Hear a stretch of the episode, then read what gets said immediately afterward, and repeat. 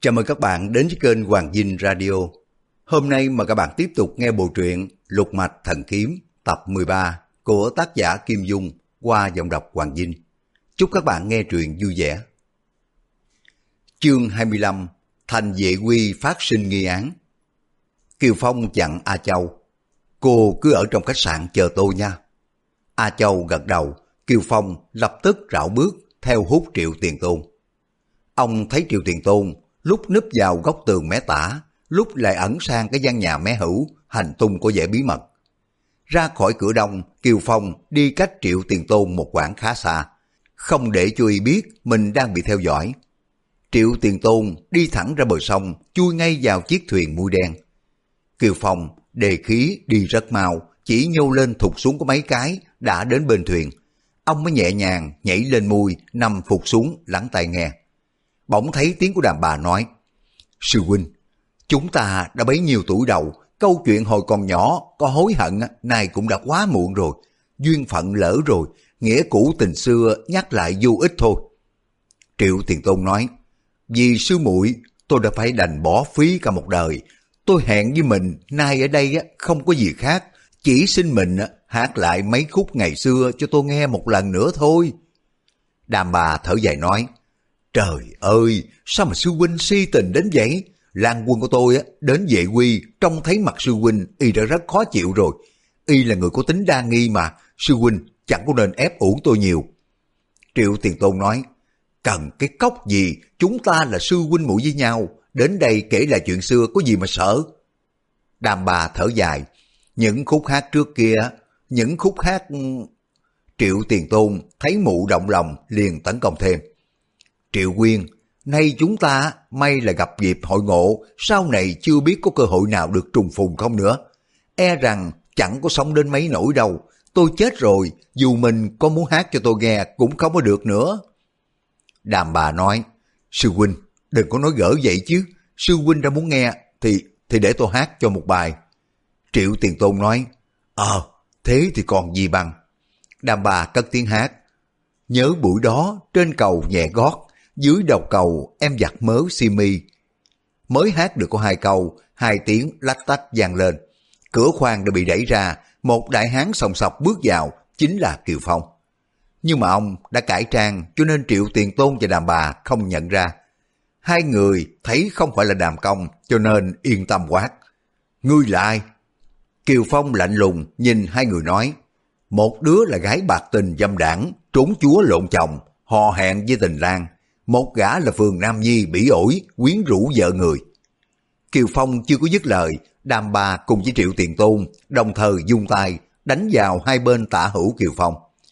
Kiều Phong né người đi một chút, nhanh như cắt, xoay tay nắm lấy tay của đàm bà.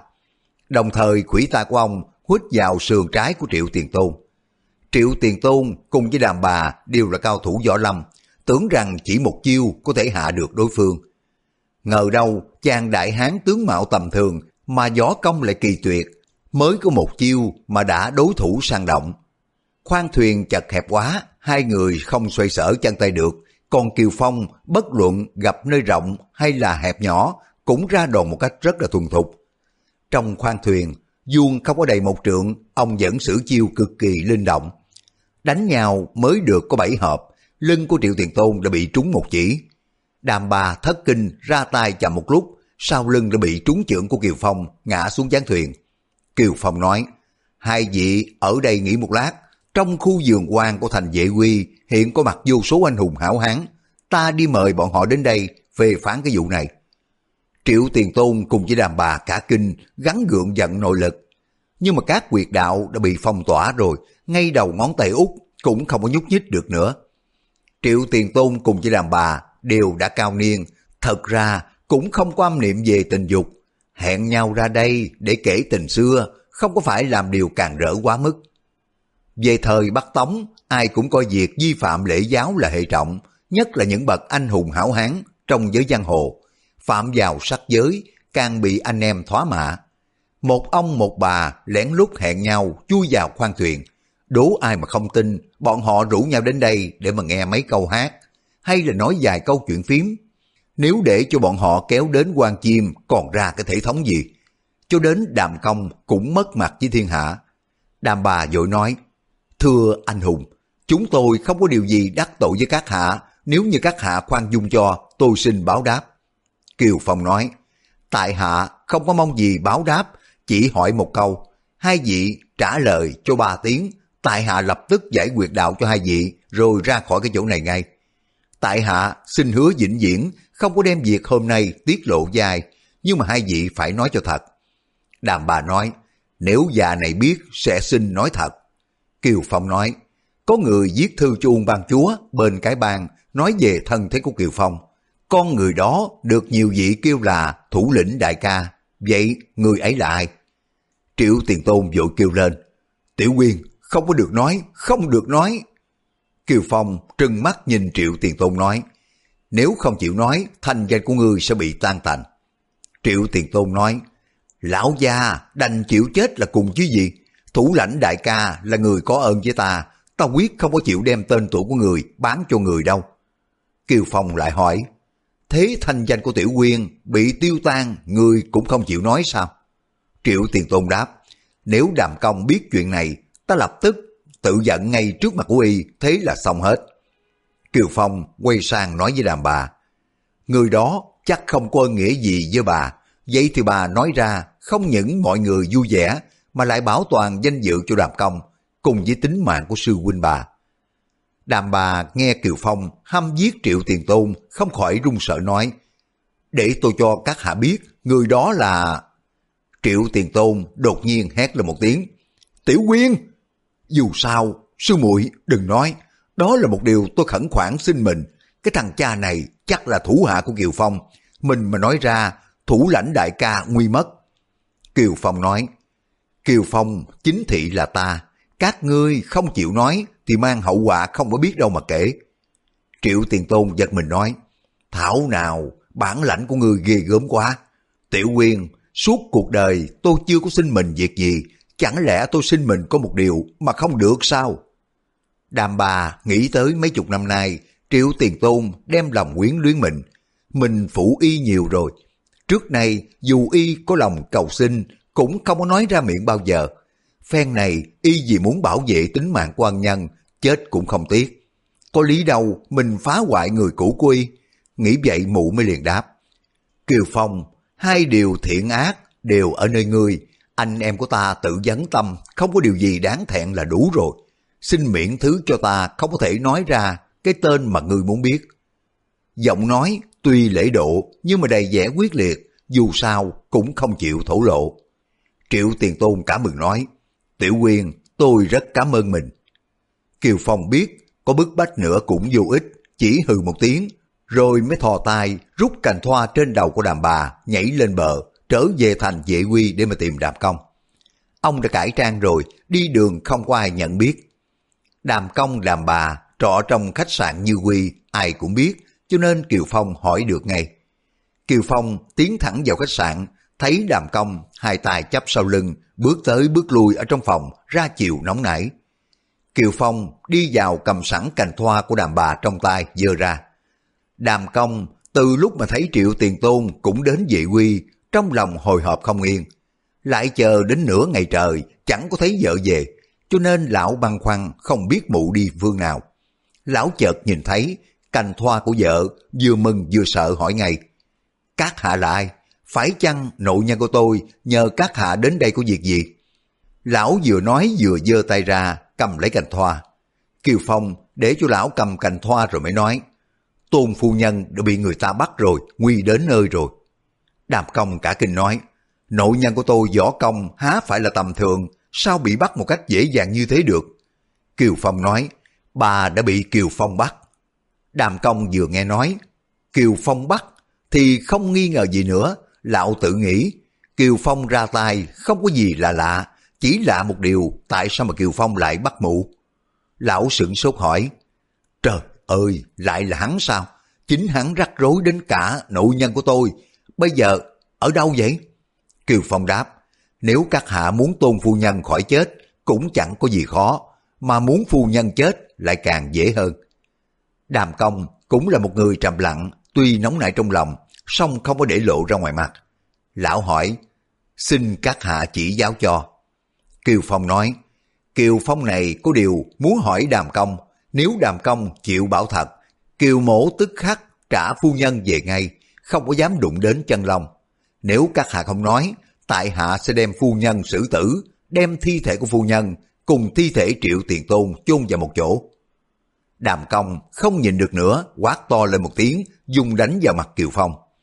Kiều Phong né người đi, đòn trưởng của đàm công đánh chệch vào khoảng không. Đàm công cả kinh nghĩ thầm, thế trưởng của mình nhanh như điện chớp, ghê gớm đến thế mà hắn có thể tránh dễ như chơi. Lão lại phóng trưởng bên phải chéo đi, còn trưởng bên trái phóng tạc ngang. Kiều Phong thấy trong phòng chật hẹp, không có chỗ né tránh, liền đưa cánh tay dựng thẳng lên để mà đỡ trưởng. Bóp một tiếng, trưởng của đàm công đánh xuống cánh tay của Kiều Phong. Kiều Phong giận đứng nghiêng, thuận đà tay dùng ra, đè xuống bả vai của đàm công. Chỉ trong chớp mắt, bả vai của đàm công tựa hồ đã bị trái núi nặng ngàn cân chụp xuống. Những đốt xương sống, cơ hồ muốn gãy, chỉ trừ có hai đầu gối là còn quỳ xuống được. Đàm công miễn cưỡng đứng thẳng, không có chịu lộ ra khiếp nhược. Xong lão vừa hít vào một hơi, hai đầu gối nhũng ra quỳ mập ngay xuống. Nhưng mà không phải chịu khuất phục mà quỳ xuống gian sinh, chỉ vì người đã hết sức lực cho nên không có tự chủ được. Những khớp xương đầu gối không chịu được sức nặng ngàn cân, không quỳ không được. Kiều Phong cố ý làm thế nhục bớt nhuệ khí của lão. Đè được hai gối của lão quỳ xuống, kinh lực cánh tay của ông vẫn chưa được giảm lại, đè trên lưng cho còng xuống, trông tựa như cúi đầu lại.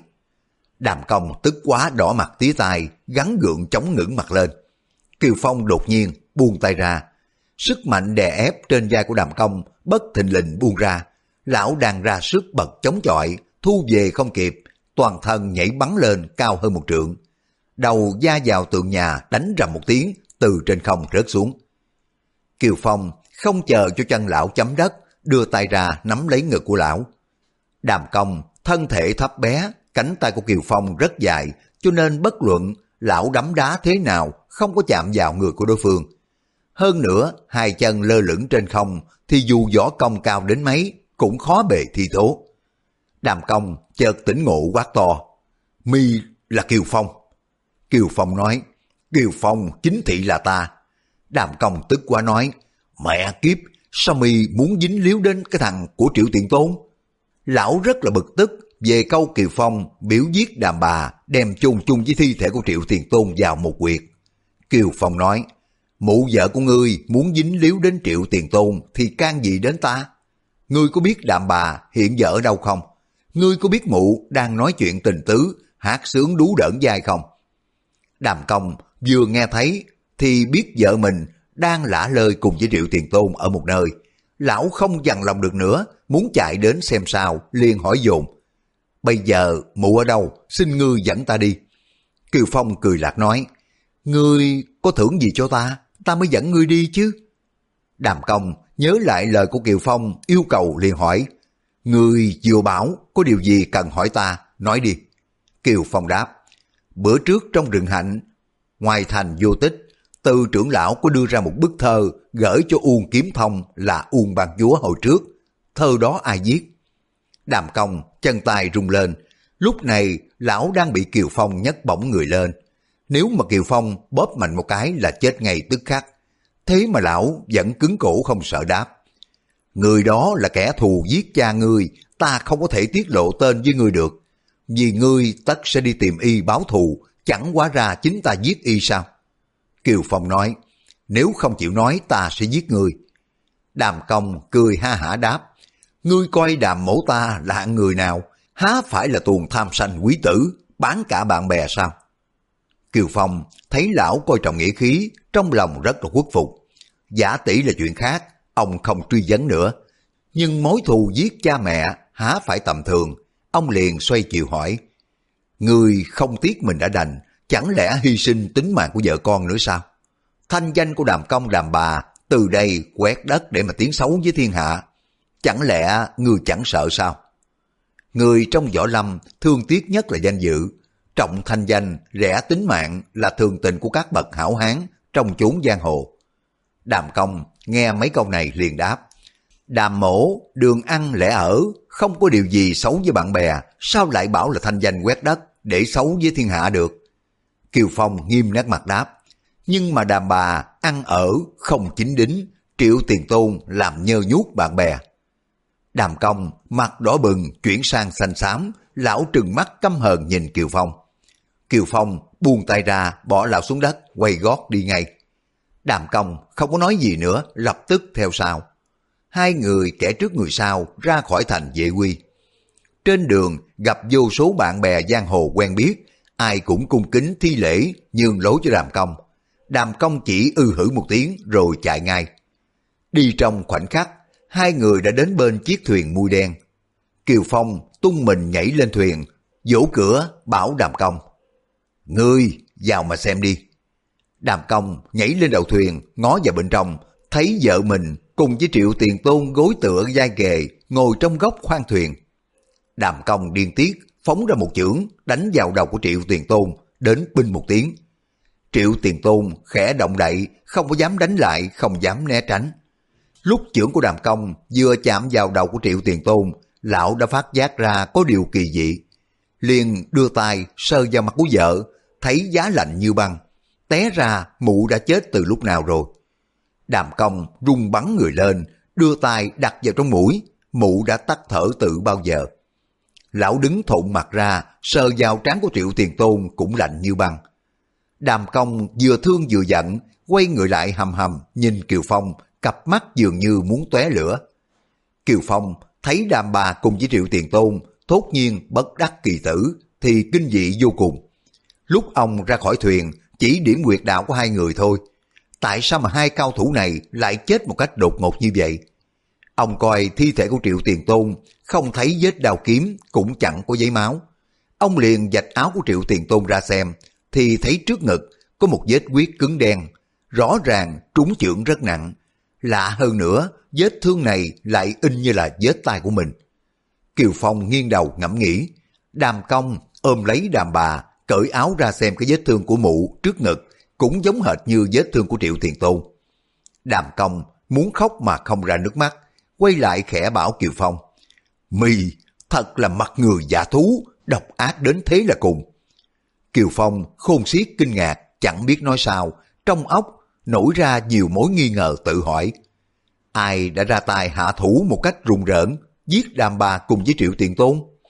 Tên này công lực thâm hậu ghê gớm lắm, phải chăng gã là kẻ quan gia đối đầu với mình? Làm sao mà hắn biết hai người trong thuyền mũi đen này? Đàm công, đau xót ái thê bị thảm tử, giận nội lực vào hai cánh tay, đột nhiên nhằm Kiều Phong đánh tới.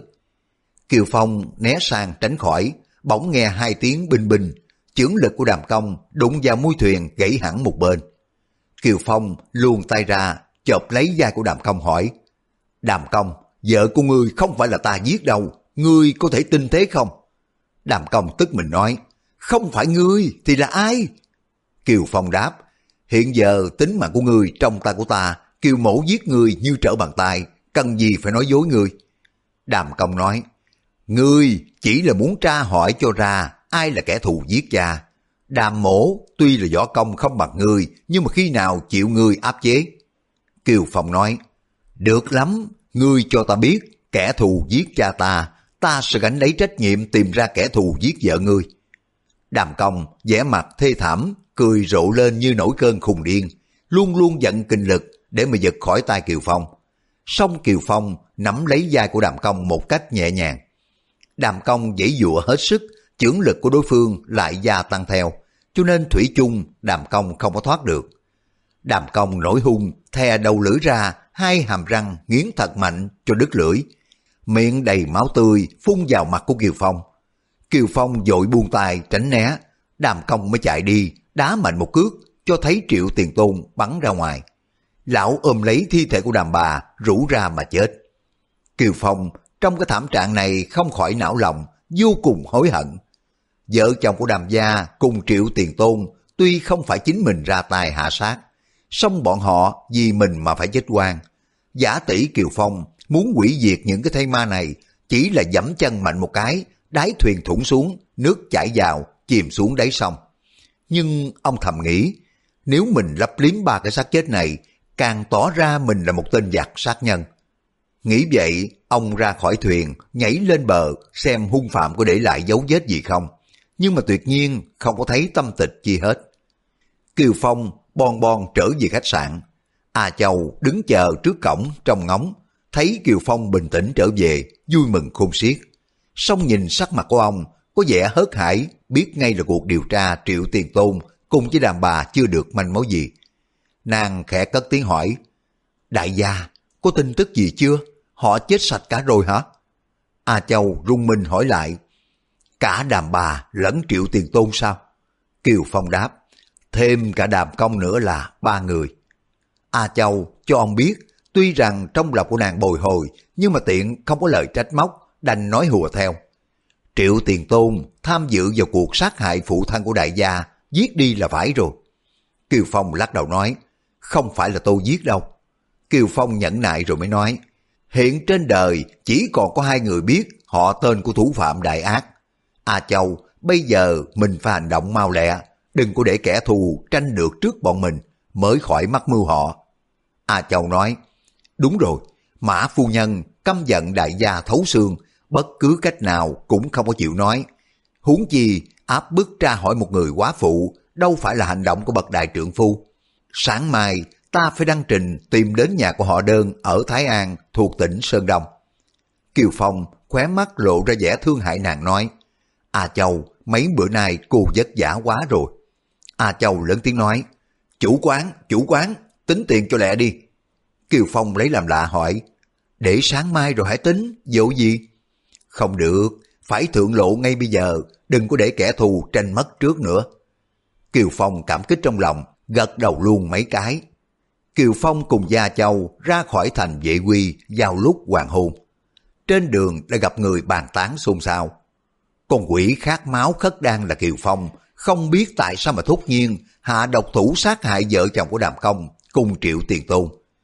Những người này vừa nói vừa đưa mắt nhìn nhớt nhát, vẻ phập phòng lo sợ Kiều Phong xuất hiện đột ngột thì toi mạng.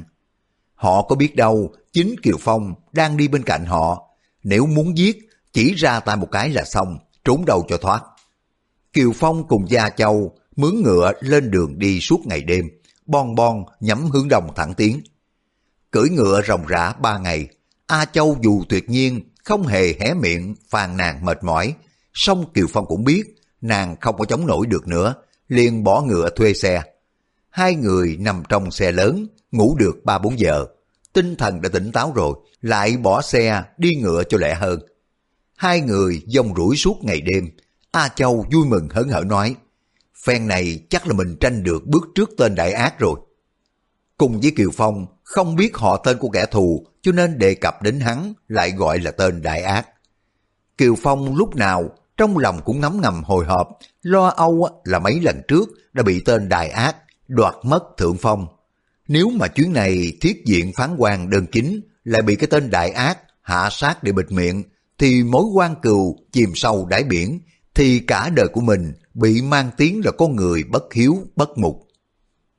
Chương 26 Núi Thiên Thai Hào Kiệt Hội Thánh Tăng Nhà thiết diện phán quan đơn chính ở ngoài cửa đông, huyện Thái An, tỉnh Sơn Đông. Vào tới địa phận Thái An, hỏi thăm những người qua đường ai cũng biết. Kiều Phong cùng Gia Châu vào huyện Thái An, trời đã xế chiều. Hỏi thì mới biết rõ đường vào đơn gia trang, lập tức ra cửa đông. Đi chưa đầy một dặm, bỗng thấy khói đen bốc lên nghi ngút, tiếng la in ỏi xa xa. Những cái tiếng người gọi nhau. Cháy nhà, cháy nhà rồi, mau, cứu quả đi! Kiều Phong không có để ý, phóng ngựa chạy nhanh mỗi lúc một gần, cái chỗ phát quả, chợt thấy tiếng la. Nhà của thiết diện phán quan đơn lão già đã phát quả đó, đi, đi cứu cho máu. Kiều Phong cùng Gia Châu giật mình dừng ngựa lại, đưa mắt nhìn nhau đều tự hỏi. Chẳng lẽ mình lại... À, A Châu tìm lời an ủi. Đơn gia trong đông người, nhà tuy là bị cháy, nhưng mà chắc không ai bị việc gì. Kiều Phong than rằng, biết thế này, thì cái hôm ở tụ hiền trang, mình đừng có giết đơn bá Sơn và đơn trọng Sơn. Ông hối hận đã giết chết nhị hổ họ đơn để mà gây ra mối thâm cừu. Chuyến này tìm đến Thái An, tuy trong lòng của Kiều Phong không có ý giết người nữa, song tưởng đến đơn chính cùng với anh em con cháu của ông ta, tất chẳng chịu tha cho mình. Ông đã chuẩn bị một cuộc đại chiến. Về đâu chưa có đến trước trang diện, đối phương lại đã bị gặp nạn. Hai người đến gần đơn gia trang, hơi lửa bốc nóng hừng hực, than đỏ đã bốc lên tứ tung, thật là một vụ quả hoạn lớn. Dân làng bốn mặt đổ đến cứu quả, người lấy nước, kẻ xúc cát tác vào. May mà xung quanh đơn gia trang đều đào hào sâu sẵn, nước lân cận, lại không có nhà nào khác, cho nên lửa không có cháy loan được. Phong tục miền Sơn Đông rất là thuần hậu, làng sớm có nạn, ai cũng hết sức cứu giúp. Huống chi, họ đơn là một nhà nghĩa hiệp, đã ra tài cứu tế cho bao nhiêu kẻ bần cùng trong xóm giềng, cho nên ai nấy hết sức cứu chữa. Kiều Phong cùng Gia Châu đến gần chỗ cháy, xuống ngựa rồi lại coi. Bỗng có một gã hán tử than rằng, đừng lão già, nạn phúc đức như thế, nhà của ông cháy mất đã đành, sao mà đến nỗi toàn gia, 30 người, chẳng thoát một ai. Người khác nói, nhất định kẻ thù phóng quả rồi mới ngồi giữ cửa không cho người chạy ra. Trong đơn gia, từ đứa trẻ lên bà cũng biết, và lý đâu mà không chạy thoát được chứ. Gã kia lại nói tiếp, nghe nói đơn đại gia và đơn nhị gia đã bị một đứa ác địa tên gọi là Kiều Phong đã sát hại ở Hà Nam, hay là chính là cái tên hung ác đó đến đây phóng quả chứ? A Châu cùng với Kiều Phong khi nghe đề cập đến kẻ thù không biết danh tánh gọi là tên đại ác. Bây giờ nghe hai cái gã hán tử trò chuyện cũng gọi mình là một tên đại ác, bất giác đưa mắt nhìn nhau. Bỗng nghe thấy gã hán tử ít tuổi hơn đáp, nhất định là Kiều Phong rồi. Nói tới đây, gã hạ thấp giọng nói tiếp, chắc chắn đưa rất nhiều hạ thủ vào trang, giết sạch sành xanh nhà của họ đơn. Trời ơi, ông trời không có mắt sao? Gã lớn tuổi hơn nói, cái thằng cha Kiều Phong gây nên bao nhiêu tội ác ngập đầu, rồi đây nhất định hắn bị thảm họa gấp hơn 100 lần của đảo đơn gia. A Châu nghe gã thoá mạ Kiều Phong, tức mình đưa tay ra, vỗ vào mông ngựa. Con ngựa giật mình, phóng ra đá trúng vào lưng gã kia. Gã la lên một tiếng, u chào, rồi mới hạ người xuống. A Châu hỏi, cái miệng của mi dơ bẩn nói cái gì vậy? Gã kia bị ngựa đá cho một phát, nghĩ ngay đến bọn thủ hạ của tên đại ác. Cho nên sợ tái mặt, không có dám ho hen gì nữa, dỗ dàng lũ chạy. Kiều Phong tủm tỉm cười, nhưng mà trong cái cười đó chứa mấy phần đau khổ. Ông cùng Gia Châu đi ra chỗ khác, cũng nghe thấy mọi người bàn tán xôn xao về cái việc ấy. Họ đều hiểu hơn ba chục người già trẻ lớn bé, đàn ông đàn bà trong nhà của đơn gia, không một ai chạy thoát. Kiều Phong ngửi thấy cái mùi thịt cháy khét lẹt xông lên, biết là họ nói không sai. Toàn gia đơn chính đều bị thui trong cái lò lửa này. A Châu khẽ nói, tên đại ác đó thâm độc vô cùng, y đã sát hại hai cha con đơn chính thì thôi đi, sao mà còn giết cả nhà già trẻ lớn bé, đốt nhà luôn nữa. Kiều Phong tăng hắn một tiếng rồi mới đáp, cái đó kêu bằng nhổ cỏ, nhổ hết gốc. Thế này có khác gì chính là Kiều Phong gây ra? A Châu giật mình hỏi lại, sao vậy? Kiều Phong đáp, hôm ở rừng hạnh, đường chính nói mấy câu hẳn là ngươi còn nhớ. Lão biểu trong nhà của tôi cất mấy bức thư của trương lãnh đại, cất đem ra so sự tích thì quả nhiên đúng. A Châu thở dài nói, À phải rồi, cái tên đại ác tính rằng chỉ của đơn chính vẫn còn sợ đại gia đến đơn gia trang lục soát tìm ra mấy bức thư kia thì sẽ biết được tên họ y. Cho nên y dùng mớ lửa đốt cháy nhà thành bình địa thì thơ cũng chẳng có còn. Người cứu quả đến mỗi lúc một nhiều, nhưng mà thấy lửa đang thịnh, từng thùng nước tưới vào đã biến thành khói trắng bốc cháy, chẳng có thấm thí gì, cho nên không có dập được lửa. Những luồng hơi nước bốc ra kinh khủng. Đám người quê mùa này thốt ra chẳng thiếu gì câu tục tiểu khó nghe. A Châu sợ là Kiều Phong nghe những cái lời nhục mạ cực kỳ vô cớ đó, điên tiết lên lại ra tài chém giết, gây nên nó thảm trạng cho dân làng. Nàng đưa mắt nhìn trộm Kiều Phong, thấy nét mặt của ông lộ ra một vẻ kỳ lạ, vừa như đau lòng, vừa như hối hận, và nhiều nhất là thương cho lũ quê mùa ngu ngốc, không có nỡ sát hại. Kiều Phong thở dài sườn sượt nói, đi lên núi Thiên Thai. Ông đề cập đến núi Thiên Thai thật là một việc bất đắc dĩ. Nhà sư Trí Quang trên núi Thiên Thai trước kia có tham dự vào cuộc sát hại người thân ông. Song gần hai chục năm nay, nhà sư đã đại phát từ bi, lặn đến những cái nơi xa xăm, tìm cái vỏ cây chế thuốc, chữa bệnh ngã nước cho bá tính. Một giải triết, mãn, lưỡng quảng, cứu sống được rất nhiều người. Vì thế, chính nhà sư nhiễm nhiều khí độc, mắc phải cái bệnh này, khó có thể tránh khỏi mất hết võ công. Hành động cứu nhân độ thế này, khách giang hồ không ai kính trọng. Nói đến trí quan đại sư, ai cũng tán tụng, ông là Phật sống của trăm họ. Giả tỷ còn chỗ nào dò hỏi được, Kiều Phong không có đến phiền nhiễu nhà sư trí quan. Kiều Phong cùng Gia Châu ra khỏi huyện Thái An, trong về hướng Nam mà đi. Chuyến này, Kiều Phong không có muốn gấp rút quá nữa, vì ông tính rằng, đi thông thả, may còn giữ được tính mạng cho trí quan đại sư. Nếu cũng đi suốt ngày đêm như mấy cái lần trước, thì khi đến nơi, thiên tài chắc chỉ còn thấy thi thể của nhà sư thôi. Không chừng nhà ở hay là chùa chiền cũng đã bị thiêu rụi.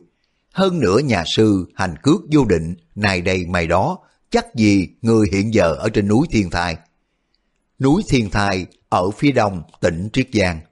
Kiều Phong cùng Gia Châu từ Thái An đi ra. nhất trình thông thả, tựa hồ đi du sơn ngoạn thủy.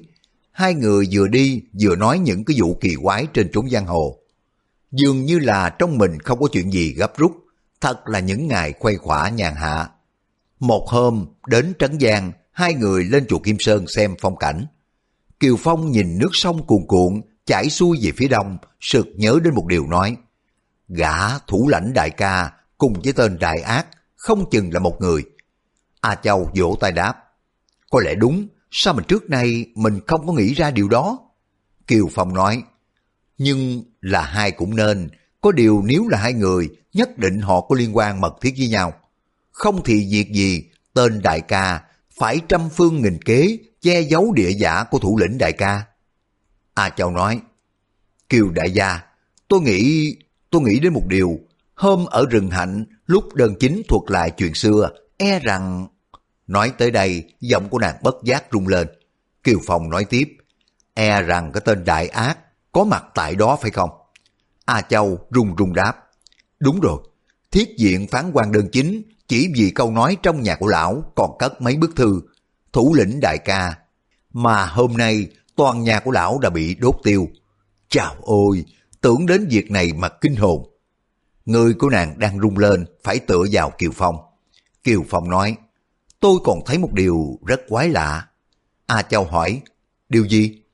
Kiều Phong băn khoăn nhìn chiếc thuyền bờm trên sông Đăng. Cái tên đại ác đó vừa thông minh, vừa có mưu hơn tôi nhiều. Võ công của y cũng vì tất đã kém tôi. Nếu y muốn giết tôi, thực tế dễ như trở bàn tay. Sao mà y còn sợ tôi biết cái tên cừu nhân như vậy chứ? A Châu thấy ông nói đúng, liền níu tay của ông đáp. Kiều đại gia, tôi tưởng rằng cái tên đại ác sau khi mà giết xong tổng đại gia, y không khỏi hổ thẹn trong lòng, cho nên không có gia hại đại gia, cũng không có muốn đại gia báo thù để khỏi mất mạng vào tay của đại gia. Kiều Phong gật đầu nói, Ừm, um, chắc thế. Rồi ông trong nàng tủm tỉm cười nói tiếp, Y đã không có muốn giết tôi, tự nhiên Y cũng không có gia hại, giết gì mà sợ. Ngừng một lúc, Kiều Phong thở dài nói, Kiều mổ mang tiếng là bậc anh hùng thật là uổng quá đi, để cho kẻ khác coi mình như là đồ chơi, không làm gì được. Kiều Phong cùng cha Châu qua sông Trường Giang đi nữa. Một hôm lại qua sông Tiền Đường giao thành Thiên Thai. Hai người ngủ một đêm trong quán trọ. Sáng sớm hôm sau, Kiều Phong toan hỏi người cùng trọ với mình đường lối lên núi Thiên Thai thì chủ quán hấp tấp chạy vào nói Kiều đại gia, có một nhà sư ở chùa chỉ quán trên núi Thiên Thai xin mời vào bái kiến. Kiều Phong giật mình, vì tự lúc vào quán trọ mình tự xưng là họ quan, liền lại hỏi sao mà chủ quán lại kêu ta là Kiều đại gia? Chủ quán đáp, nhà sư chùa chỉ quán, tả tướng mạo Kiều đại gia cho tôi biết, tôi không có thể làm được. Kiều Phong cùng Gia Châu đưa mắt nhìn nhau, trong lòng rất là hồi hộp, vì hai người đã quá trang khác hẳn với lúc còn ở huyện Thái An, tỉnh Sơn Đông. Thế mà vừa đến thiên thai đã bị người ta nhận ra tông tích của mình ngay. Kiều Phong nói, vậy xin mời nhà sư vào đây. Chủ quán trở gót đi ra. Lát sau, y dẫn vào một nhà sư béo lùn, cỡ ngoài 30 tuổi vào phòng. Nhà sư chắp tay trước ngực, nhìn Kiều Phong thi lễ nói, Gia sư Trí quan Hòa Thượng sai biểu tiểu tăng là khổ trà đến đây mời Kiều Đại Gia cùng với Nguyễn Cô Nương lên tệ tự giảng cảnh. Kiều Phong thấy nhà sư biết cả A Châu họ Nguyễn, càng lấy làm kỳ dị, ông mới hỏi, tại sao sư phụ lại biết họ của chúng tôi? Khổ trà Hòa Thượng đáp, gia sư dặn rằng đến quán trọ Khuynh Cái trong nội thành huyện Thiên Thai để mà đón tiếp vị anh hùng họ Kiều cùng cô nương họ Nguyễn lên núi. Các hạ là Kiều đại gia, còn Nguyễn cô nương không biết ở đâu. Nguyên à A Châu đã quá trang thành một chàng trai đứng tuổi, nên khổ trà không có nhận ra, tưởng Nguyễn cô nương không có đây. Kiều Phong nói, chúng tôi đến đây tối hôm qua, sao ông đã biết sớm vậy? Phải chăng người là bậc tiên tri? Khổ trà chưa kịp trả lời, chủ quán đã nói ngay, Trí quan đại sư trên chùa chỉ quán là một vị cao tăng đại đạo giỏi phép thần thông. Người chỉ bấm đụng là biết kiều đại gia ở đây. Đừng nói sự việc đã xảy ra một ngày hai ngày, mà cả đến chục năm, trăm năm về sau, đại sư cũng tính ra được. Kiều Phong biết trí quan hòa thượng tiếng tâm lừng lẫy, cho nên làng dân ở đây coi nhà sư như thần thánh, không có muốn nói nhiều đáp ngay. Nguyễn cô nương sẽ đến sau, bây giờ hòa thượng cùng với hai chúng ta trở về chùa chỉ quán trước. Khổ trà nói, xin dân. Kiều Phong bảo chủ quán thanh toán tiền ăn tiền trọ thì chủ quán nói, các hạ đã là tăng khách thánh tăng của chùa Trí Quang thì dù đồng tiền cơm tiền trọ tiền phòng đáng là bao, mà dù có nhiều đến đâu thì tôi không có dám nhận đâu. Kiều Phong nói, vậy chúng tôi quấy quá chủ quán nhiều rồi. Ông mới nghĩ thầm, Trí quan đại sư có đức độ với nhân dân như thế, dù người là kẻ thù giết cha nương ta, ta cũng đành phải gác bỏ. Quyết không có rửa hờn được. Ta chỉ mong người mách bảo danh tính của tên đại ác là đã thỏa mãn lắm rồi. Kiều Phong cùng Gia Châu theo khổ trà ra khỏi huyện thành để trở về núi Thiên Thai. Phong cảnh của núi Thiên Thai thật là thanh nhã, có điều đường lối khúc khuất rất là khó nhớ. Ngày xưa Lưu Nguyễn lạc đường vào thiên thai gặp tiên nữ, đủ biết chỗ này là thủy tú sơn kỳ, nhưng mà đường lối rất khó khăn. Kiều Phong thấy khổ trà chân bước mau lẹ, đừng nói ông chưa có biết rõ nhà sư có hiểu võ công hay không. Giả tỷ ông biết chắc nhà sư không có một chút võ nghệ nào, cũng không có dám chởn mãn việc đề phòng vì lòng người thâm hiểm khôn lường. Ông nghĩ thầm trong bụng, đối phương đã biết rõ lai lịch của mình, lẽ nào không phòng bị nghiêm ngặt. Trí quan hòa thượng tuy là một cao tăng đạo đức, nhưng mà còn những người xung quanh, dĩ tất cùng một tâm địa như đại sư. Kiều Phong nghĩ vậy, lại thấy đường núi mỗi một lúc hiểm trở thêm. Ông chú ý nhìn xung quanh, lắng tai nghe bốn mặt để phòng hờ bọn họ tập kích. Dọc đường không có xảy ra chuyện gì, Kiều Phong dạ châu bình yên vào đến chùa chỉ quán. Chùa chỉ quán rất là nổi tiếng trên đám giang hồ, ngờ đâu chỉ là một ngôi chùa nhỏ tầm thường. Giả tỷ Kiều Phong cùng Gia Châu tự mình tìm đến, tất không có tin ngôi chùa lừng danh, chỉ sơ sài có thế. Khổ trà, đến cổng chùa chẳng cần phải thông báo hoặc theo quy củ đón khách gì hết, đẩy cổng đi vào lên tiếng gọi. Sư phụ ơi, Kiều đại gia đã đến rồi. Rồi thấy tiếng nhà sư trí quang ở trong chùa vọng ra. Đi pha trà mau, mừng tân khách từ phương xa đến. Vừa nói, vừa bước ra chấp tay thi lễ. Trước khi mà Kiều Phong chưa thấy mặt trí quan đại sư, ông hồi hộp trong lòng, lo lắng rằng nhà sư bị tên đại ác kia hà sát, thì khi mình đến nơi, bây giờ ông thấy mặt nhà sư mới yên dạ. Ông cùng Gia Châu trút bỏ những cái chất quá trang trên mặt ra chân tướng vào bái kiến nhà sư. Kiều Phong xá dài thái độ cực cung kính. Trí Quang nói, dạng phúc, dạng phúc, Kiều thí chủ, thí chủ vốn họ tiêu, người đã biết chưa? Kiều Phong nghe nói giật mình, tuy ông đã biết mình dòng dõi của khắc đan, nhưng mà phụ thân của mình họ gì chưa rõ. Bây giờ nghe Trí Quang bảo mình họ tiêu mới là lần đầu. Ông không khỏi ớn đến tủy xương sống. Biết được chân tướng của mình đã bắt đầu bộc lộ, ông khom lưng nói, kẻ tiểu tử bất hiếu này đến đây chính là để cầu cho đại sư chỉ giáo cho biết gốc gác. Trí Quang gật đầu nói, mời hai vị ngồi xuống đây. Ba người vừa ngồi xuống ghế, khổ trà đã bưng trà lên. Khi mà thấy hai vị khách, tướng mạo biến đổi đột ngột, nhất là A Châu, lộ ra một cô gái, thì kinh dị vô cùng. Nhưng mà trước mặt của sư phụ không dám dặn hỏi. Trí Hoàng nói tiếp, trên vách núi đá, ngoài ải nhạn môn quan, lệnh tôn có gửi tự tích, tự xưng là họ tiêu, tên gọi là Diễn Sơn. Trong bài di văn, người là Phong Nhi, chúng tôi vẫn để nguyên tên Phong, vì gửi cho Kiều Hòa nuôi dưỡng cho nên mới đổi ra họ Kiều của y. Kiều Phong nước mắt trào ra như mưa, đứng dậy nói, hôm nay tại hạ mới biết được danh tính của phụ thân, xin đại nhân nhận một lại của tại hạ, tỏ lòng kính tạ ơn đức của đại sư. Nói xong, phục lại xuống. Trí Quang chắp tay đáp lễ nói, Bần Tăng đâu có dám nhận hai chữ ơn đức. Kiều Phong ngoảnh mặt bảo A Châu, từ đây sắp tới tôi là Tiêu Phong, không phải là Kiều Phong nữa. A Châu nói, dân, Tiêu Gia Gia. Quốc tính nước Liêu là gia luật, trải qua bao triều đại quốc dương của nước Liêu đều lấy hoàng hậu nước Tiêu. Vì thế, Tiêu Gia truyền đời làm hậu tộc và có quyền thế lớn tại Liêu Quốc. Gặp trường hợp Liêu Chúa còn nhỏ tuổi thì thi tiêu Thái Hậu đứng ra chấp chánh quyền thế tiêu gia càng lớn. Kiều Phong thốt nhiên biết mình thuộc dòng tộc là nước khất đan, trong lòng sinh ra bao nỗi cảm xúc. Trí Hoàng hỏi, Tiêu Đại Hiệp, tự tích ghi trên vách đá ngoài ải nhạn môn quan, chắc là Đại Hiệp đã được xem rồi chứ? Tiêu Phong lắc đầu đáp, chưa, tại hạ ra ngoài ải, những cái tự tích trên vách đá đã bị người nào đó sang phản mất rồi, tuyệt không còn lại dấu vết. Trí Quang khẽ thở dài nói, sự tình đã trải qua bấy lâu, chữ trên vách đá cũng bị đục hết, thì còn nói chi đến chuyện mười mấy mạng người sống sót sao được. Nhà sư lấy trong tay áo ra một cái tấm giấy vàng nói tiếp, Tiêu thí chủ, đây là bức di văn trên vách đá.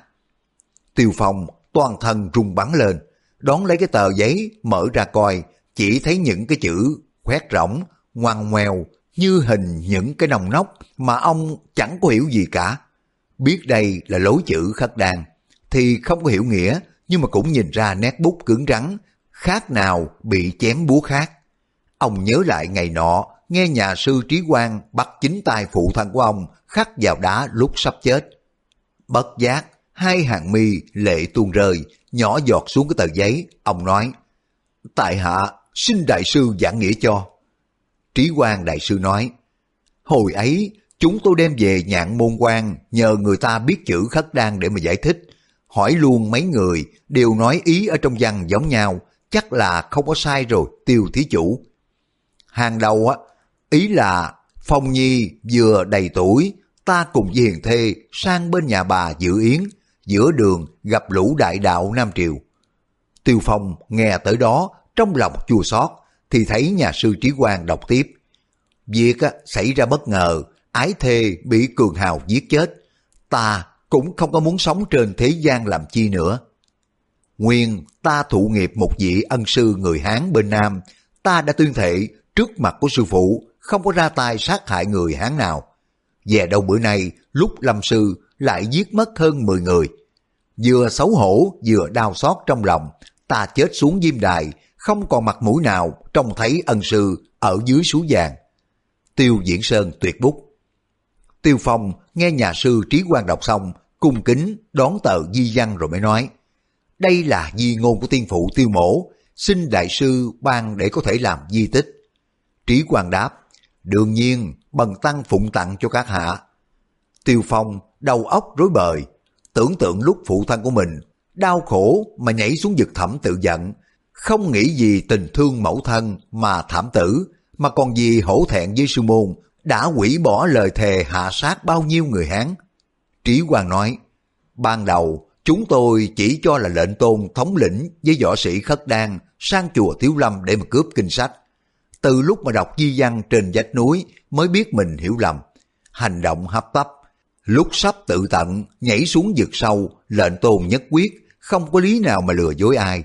Hơn nữa, nếu người sang chùa Thiếu Lâm để mà cướp kinh sách, lẽ đâu dẫn dắt phu nhân chẳng biết một chút võ nghệ nào, lại bồng bế một cậu nhỏ còn mới có đầy năm. Sau chúng ta tra xét cái tin đến cướp chùa Thiếu Lâm tự đâu mà ra, thì đó là do cửa miệng của một kẻ càng rỡ. Kẻ đó có ý muốn đùa giỡn thủ lãnh đại ca, để cho đại ca một phen sông pha ngàn dặm, làm trò cười chơi thôi. Tiêu Phong nói, ơi, lại có kẻ đùa cợt đến thế sao? Rồi sao đối phó gì ra sao đây? Trí Hoàng đáp, thủ lĩnh đại ca tra xét ra chân tướng gã thì căm giận đến cực điểm. Nhưng mà gã đã trốn biệt tích từ lâu rồi. Đến nay đã quá 30 năm, chắc gã chẳng còn sống trên đời này nữa. Tiêu Phong nói, Tại hạ xin đa tạ đại sư đã cho biết rõ nhân quả vụ này, khiến cho tiêu mổ được hiểu rõ lai lịch. Tiêu mổ chỉ xin hỏi đại sư một điều nữa thôi. Trí quan hỏi, tiêu thí chủ còn muốn hỏi điều gì? Tiêu Phong nói, vị thủ lãnh đại ca đó là ai? Trí quan đáp, Lão Tăng nghe nói tiêu thí chủ muốn điều tra cái vụ án này mà đã đánh chết ba người, đàm công đàm bà, triệu tiền tôn, lại phóng lửa thiêu rụi đơn gia trang. Nên đoán biết thí chủ sớm muộn gì cũng sẽ đến đây. Thí chủ chờ một chút, lão Tăng sẽ cho thí chủ coi việc này. Nhà sư nói xong, đi vào hậu trường. Hồi lâu sau, khổ trà ra nhà khách mới nói, sư phụ tiểu tăng mời hai vị vào thiền phòng nói chuyện. Tiêu Phong cùng Gia Châu đi theo khổ trà, xuyên qua một lối nhỏ hẹp trong toàn là trúc, rậm rạp tới trước một căn nhà nhỏ, khổ trà đẩy cửa nói, xin mời hai vị vào. Tiêu Phong vào trong nhà đã thấy Trí Quang ngồi xếp bằng trên đoàn. Nhà sư nhìn Tiêu Phong vừa cười vừa thò ngón tay viết xuống đất. Căn nhà nhỏ này lâu ngày không có ai quét tước, bụi cát ngập mắt cá. Nhà sư viết lên các bụi. Chúng sinh đều là một cuộc, dạng vật, thế bình quân, thánh hiền hay súc loại, thảy tới chỗ đồng nhân. Khất đan với hán nhân, bất luận giả hay là chân, ân quán cùng dinh nhục, không hơn đóng bụi trần. Viết xong, nhà sư tủm tỉm cười rồi mới nhắm mắt lại. Tiêu Phong coi tám câu kệ trên mặt đất, ngơ ngẩn xuất thần hỏi bụng. Theo lý thuyết nhà Phật, chẳng những người nhân kẻ ác, không có phân biệt mà cả súc sinh, ma đói hay là hoàng đế, cũng thế thôi. Ta là người khất đan, phỏng có chi là đáng kể, nhưng mà ta phải vào đệ tử nhà Phật, đâu đã giải thoát được đến mức này. Nghĩ vậy, ông mới hỏi lại, thủ lãnh đại ca là ai, xin đại sư chỉ thị cho. Trí Quang chỉ mỉm cười không đáp. Tiêu Phong nhìn kỹ lại, bất giác cả kinh, nét mặt của nhà sư vẫn tươi cười, song tựa hồ, da thịt cứng đơ, không có mấp máy. Tiêu Phong gọi luôn hai câu. Trí Quang Đại Sư! Trí Quang Đại Sư! Thấy nhà sư vẫn trơ trơ không nhúc nhích, Tiêu Phong lấy tay để lên mũi, xem không có thấy thở nữa, thì ra nhà sư đã viên tịch rồi. Tiêu Phong siết nổi thê lương, không nói gì được nữa. Ông sụp lại rồi quay ra dãy A Châu nói, chúng ta đi thôi. Hai người lủi thủi ra khỏi chùa chỉ quán, cúi đầu lặng lẽ đi về huyện Thiên Thai. Đi được hơn 10 dặm, Tiêu Phong hỏi, A Châu, tôi không có muốn ý gia hại trí quan đại sư, sao mà người lại khổ thân vậy chứ? A Châu đáp, vị cao tăng này đã rõ trần lụy cho nên ông coi chết như không. Tiêu Phong hỏi, cô thử đoán xem tại sao mà nhà sư biết ta đến chùa chỉ quán? A Châu đáp, tôi tưởng lại cái tên đại ác gây ra vụ án này. Tiêu Phong nói, tôi cũng đoán thế, chắc là tên đại ác đó đến bảo Trí quan Đại Sư là tôi sắp báo thù. Trí quan Đại Sư tự liệu không có thể thoát độc thủ của tôi, cho nên người tự tận. Hai người nhìn nhau, không có nói gì nữa. Hồi lâu sau, A Châu thốt nhiên nói, Tiêu đại gia, tôi có mấy điều muốn nói ra, xin đại gia đừng trách. Tiêu Phong nói, sao mà cô còn đón trước rào sao? Dĩ nhiên tôi không có trách cô. A Châu nói, tôi xem mấy câu kệ của nhà sư Trí Quang nói rất có lý. Đang với hán nhân, bất luận giả hay là chân, ân quán cùng dinh không hơn đóng bụi trần. Thực ra đại gia là người Hán hay là người khất đan cũng vậy, có gì mà phân biệt. Đường sinh nhai bằng kiếm trên chốn giang hồ, đại gia hắn cũng đã ngán ngẩm lắm rồi. Bằng ra ngoài ải nhạn môn quan làm nghề săn bắn, không lý gì chuyện ân quán dinh nhục trong võ lâm ở Trung Nguyên nữa. Tiêu Phong thở dài nói, quả là tôi chán ghét cuộc sống bằng đao kiếm lắm rồi. thú săn chồn đuổi thỏ trên bãi quan ngoài ải đúng là bình thản nhiều. A Châu, nếu tôi về bên kia quan ải, cô có còn nhìn đến tôi nữa không? À, A Châu, má ửng đỏ khẽ đáp. Tôi chẳng đã nói đi làm nghề săn bắn sao? Đại gia đi săn chồn thỏ thì tôi cũng đi thả dê. Nói tới đó, nàng cúi đầu xuống. Chương 27 Giả chấp pháp, à, A Châu thăm quả phụ. Tiêu Phong tuy là một đại hán thô hào, song hiểu ngay ý tứ mấy câu nói của à, A Châu. Ý nàng muốn chung thân cùng với mình ra ngoài sống bãi quan, không về Trung Nguyên nữa.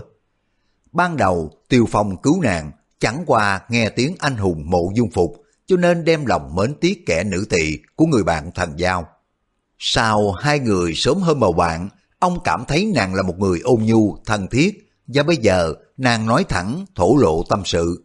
Bất giác, ông cảm kích vô cùng.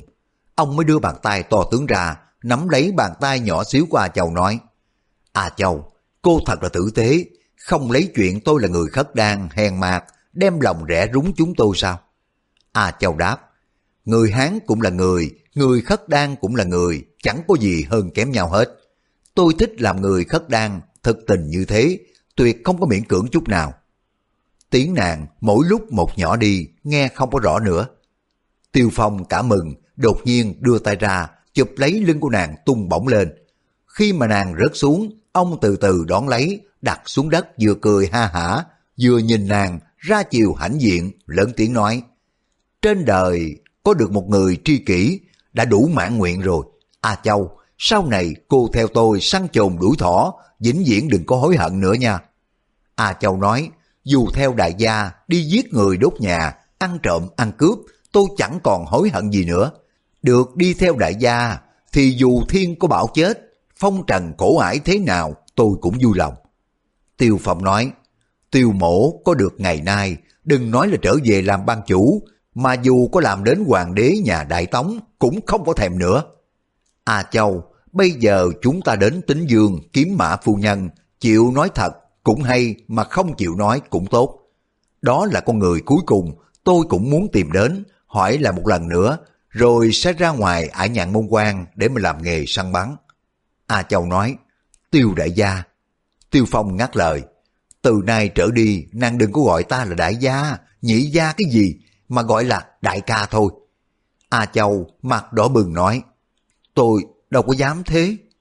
Tiêu Phong hờn mát nói, nàng có chịu kêu ta bằng đại ca hay không thì bảo đi.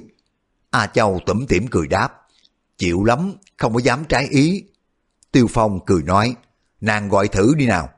A Châu rụt rè khẽ gọi, đại, đại ca.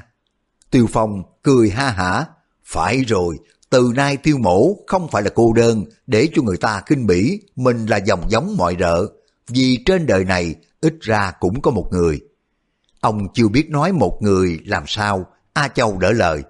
Một người kính trọng khâm phục, cảm kích đại ca, nguyện ý vĩnh viễn đời đời kiếp kiếp, theo bên mình của đại ca, cùng đại ca chia sẻ nỗi lo âu nhục nhã gian lao khốn khổ. Tiêu Phong nổi lên một tràng cười gian cả núi rừng. Ông nghe câu nàng nói, chia sẻ lo âu nhục nhã, nỗi gian lao khốn khổ. Vì biết nàng hiểu trên bước đường đời còn đầy trong gai, nàng cũng vui chịu đựng, chẳng chút hối hận, lòng của ông siết bao cảm kích, bất giác hai dòng lệ nhỏ xuống má. Nhà phó ban chúa cái bang hồi trước là Mã Đại Nguyên ở ấp Tính Dương tỉnh Hà Nam. Tiêu Phong cùng Gia Châu từ núi Thiên Thai qua Giang Nam tới Tính Dương muôn dặm xa xôi. Đường trường nào phải là ngày một ngày hai, song đôi bên ý hợp tâm đầu, tơ tình quấn quýt, hai người cưỡi ngựa đi thông thả, vừa xem phong cảnh, thấy nơi nào tốt đẹp, men rượu thì lại khiến cho người say sưa ngây ngất. A Châu tuy không uống được rượu, nhưng mà vì muốn trợ hứng cho Tiêu Phong, thường miễn cưỡng uống vài chén. Mặt của nàng đỏ bừng, tăng thêm vẻ duyên dáng. Tiêu Phong tuy trong lòng còn đầy mối phận quốc, nhưng mà có A Châu cười cười nói nói, dí dỏm bên mình cho nên cũng khuây khỏa được nhiều. Chuyến này, ông từ Giang Nam ngược lên Trung Châu so với hôm trước từ nhạn môn quan dội dã trở về Sơn Đông, cảm thấy trong lòng khoan khoái hơn nhiều. Một hôm đi tới Quảng Châu, còn cách tính dương chừng hai ngày đường, A Châu hỏi, Đại ca, đại ca tính hỏi Mã Phu Nhân cách nào cho tiện đây? Bữa trước, ở rừng hạnh, Mã Phu Nhân từ cái lời nói cho đến nét mặt, lộ vẻ căm hờn Kiều Phong. Khi đó, Kiều Phong rất là bực mình. Xong sau đó ông mới nghĩ lại, phu nhân tưởng lầm mình giết chồng cho nên căm hận mình là lẽ thường tình, cho nên không bực mình nữa. Ông lại nghĩ phu nhân là một quả phụ yếu đuối, nếu nạt nộ ức hiếp phu nhân không phải là hành động của người hào kiệt, mà không uy hiếp thì biết phải làm sao. Cho nên khi nghe A Châu hỏi, ông trù trừ nghĩ khó trả lời. Ông ngẩn ngơ một lát rồi mới nói, tôi tưởng chúng ta lấy lời tử tế cho Mã Phu Nhân hiểu rõ trắng đen, đừng có đổ quan cho tôi để giết chồng Phu Nhân. A Châu, theo ý của tôi, chi bằng nàng đến nói chuyện với Phu Nhân có lẽ dễ hơn. Nàng mồm mép lanh lợi, lại là bạn đàn bà với nhau, dễ hiểu nhau hơn. Mã Phu Nhân thấy mặt của tôi tất nổi mối căm thù thì làm gì cũng hỏng bét. A Châu tủm tỉm cười đáp. Tôi có kế này, chỉ sợ đại ca không muốn thôi. Tiêu Phong dội hỏi, kế gì? A Châu đáp, đại ca là bậc anh hùng đại trượng phu, không có thể bức bách á, thì để cho tôi gạt phu nhân cho, đại ca tính sao? Tiêu Phong cả mừng nói, nếu mà gạt được phu nhân thổ lộ chân tình á, còn gì hay hơn? A Châu, nàng đã biết tôi ngày đêm khắc khoải chỉ mong đâm chết được kẻ thù đã giết phụ thân của mình. Hiện nay tôi lâm vào hoàn cảnh thân danh tan nát, lại mang tiếng đại ác. Hết thảy là anh hùng thiên hạ đều coi tôi là kẻ tử thù. Nhất là cái bọn hào kiệt Trung Nguyên tìm giết được tôi mới nghe. Mọi điều ngang ngửa đều là do tên đại ác mà ra. Nếu tôi không có băm dầm được, không tài nào khuây khỏa cùng với nàng tìm đến sa mạc để mà hưởng thú săn bắn. Mấy câu sau, ông nói bằng một giọng quả quyết. Gần đây tâm thần của ông không đến nỗi quốc hận như trước, nhưng mà mối thù với tên đại ác vẫn chưa có giảm phần nào. A Châu nói, tâm sự của đại ca làm gì tôi không rõ. Tên đại ác đó ám hại lấy đại ca như vậy, tôi cũng mong chém hắn mấy nhát để mà giúp đại ca rửa hận. Sau khi mà bắt được hắn rồi, chúng ta sẽ đặt một bữa tiệc lớn, mời anh hùng hào kiệt thiên hạ trình bày mọi cái nỗi quan ức, hầu hồ giảng thanh danh trong sạch cho đại ca. Tiêu Phong thở dài nói, bất tất phải như vậy, khi ở tụ huyền trang, tôi đã giết khá nhiều người và đã kết mối thâm cừu với các bậc anh hùng. Này, tôi cũng chẳng có mong gì họ lượng tình cho mình nữa. Tôi chỉ mong thanh toán xong cái việc này, trong dạ hả hê, rồi mới cùng nàng rủi ngựa sang bên kia quan ải. Chúng ta chung sống cùng với đàn thú rừng, chẳng có muốn nhìn thấy các vị anh hùng hảo hán nữa. A Châu nói, tôi cũng cầu trời khấn Phật, được vậy mà thôi. Rồi nàng tủm tỉm cười nói tiếp, đại ca, tôi tính cải trang thành một người khác, để gạt phu nhân cho biết được danh tính của tên đại ác. Tiêu Phong vỗ đùi reo lên, phải, phải lắm, sao mà tôi lại không nghĩ ra? Nàng là một tai quá trang rất là thần tình, dùng vào việc này còn gì hay hơn, nhưng mà định cải trang ra ai bây giờ? A Châu nói, tôi xin hỏi đại ca, khi mã phó ban chúa còn tại thế, y thường chơi thân dài ở cái bang, tôi sẽ giả trang làm người đó. Mã phu nhân tất nghĩ tới chỗ thân tình với chồng mình mà không có giấu giếm gì nữa. Tiêu Phong nói, những người rất thân thiết với Mã Đại Nguyên ở cái bang chỉ có Dương Đà Chúa, Trần Trưởng Lão, chấp pháp trưởng lão Bạch Thế Kính. A Châu nghiêng đầu ngoẹo cổ, tưởng tượng lại tướng mạo của những người đó. Tiêu Phong nói tiếp, Mã Đại Nguyên là một người rất trầm mặc cẩn thận, không rượu chè ba qua như tôi. Vì thế, ít khi mà ngồi chè chén, truyện trò cùng với bọn Bạch Thế Kính, Toàn Quan Thanh, gần giống tính quỳ, cho nên thường ngồi với nhau nghiên cứu võ công. A Châu nói, trong những người này, Dương Đà Chúa tôi chưa có biết mặt. Trần trưởng lão thường mang cái túi gai chứa đầy rắn rết, cái đuôi dãy ra đã thấy sợ hết hồn, cho nên cải trang không có thể giống lắm, còn toàn quan thanh, người cao lên khên, phải cải trang mất hàng nửa ngày mới giống được. Nhưng mà lại sợ mình phải ở nhà của mã phu nhân khá lâu, để còn từ từ dẫn dụ nàng, thì sẽ bại lộ chân tướng. Tôi đành phải làm bạch trưởng lão vậy. Khi mở tụ huyền trang, lão đã nói chuyện với tôi mấy lần, cho nên cải trang lão rất dễ. Tiêu Phong mỉm cười nói, thời kỳ mà nàng chữa thương, bạch trưởng lão đối với nàng đã hết lòng. Cầu khẩn tiết thần y, chữa thương cho nàng, Bây giờ nàng quá trang làm lão để mà đi biệp người chẳng quá ra có điều bất tiện sao? A Châu cười nói, tôi quá trang ra bạch trưởng lão để làm việc hay, không có phải làm điều dở, để lụy đến thanh danh của lão thì có cái gì mà đáng sợ đâu. Các bạn vừa nghe xong tập 13 Lục Mạch Thần Kiếm. Cảm ơn các bạn đã quan tâm theo dõi. Hẹn gặp lại các bạn trong phần tiếp theo. Thân ái, chào tạm biệt.